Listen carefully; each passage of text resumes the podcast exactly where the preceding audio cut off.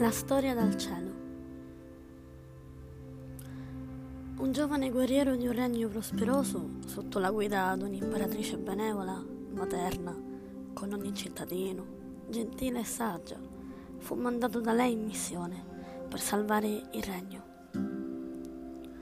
L'unica speranza che aveva il suo popolo era nelle mani di due figure sagge, che ormai mancavano da tempo in quella terra erano scappate, non sentendosi più a casa, trovandosi male con gli abitanti del regno. L'eroe andò prima da una donna stupenda, pura e forte d'animo. Bastava guardarla e te ne innamoravi in una maniera così pura e spensierata che sentivi quasi di esserci stato assieme da tutta la vita. Questo effetto l'aveva su qualsiasi ente vivo la trovò con un leone bianco, un animale estremamente possente e forte, ammaliato e docile sotto le carezze della donna. Il cavaliere le chiese di tornare al regno, amandola e unendola a sé. Ella, dopo tre notti d'amore e d'unione, gli rivelò che non sarebbe potuta tornare al regno finché il maestro non l'avesse accompagnata chiamata, liberata e portata con sé. Per far tornare lei, l'eroe avrebbe prima dovuto convincere lui. Così il guerriero andò dalla seconda figura.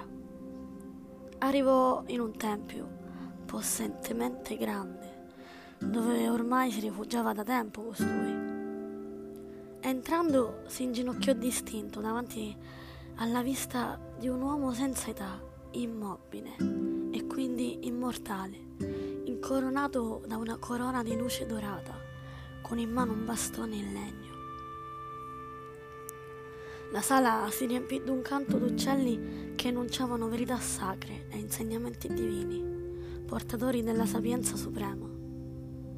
L'uomo non disse una parola, ma l'eroe capì che nessuna supplica, nessuna richiesta, nessuna parola avrebbe riportato al villaggio il maestro.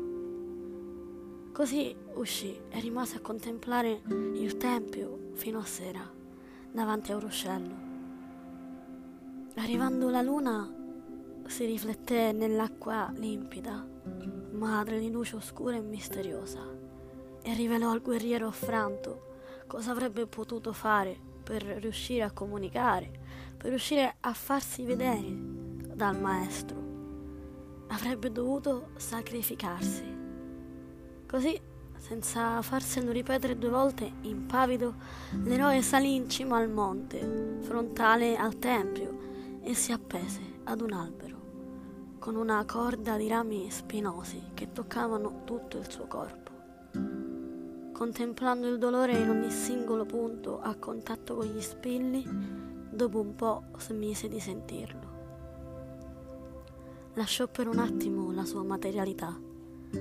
Si osservò da fuori, si rese conto di cosa stava facendo e si sentì libero, leggero e privo di mali. Col suo corpo eterico tornò al tempio e con sua sorpresa l'uomo non c'era più.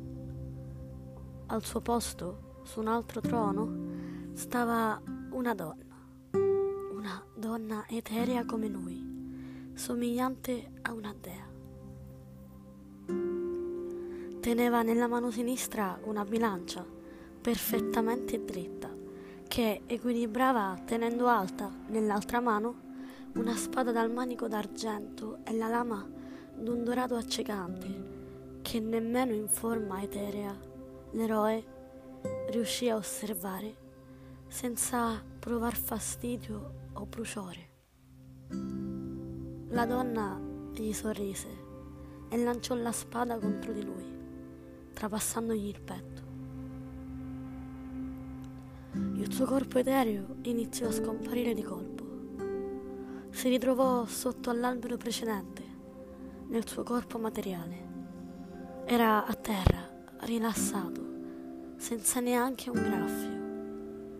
La sera stava per terminare e la luna, sorridendogli, lo accompagnò durante la strada verso il regno, ormai salvo.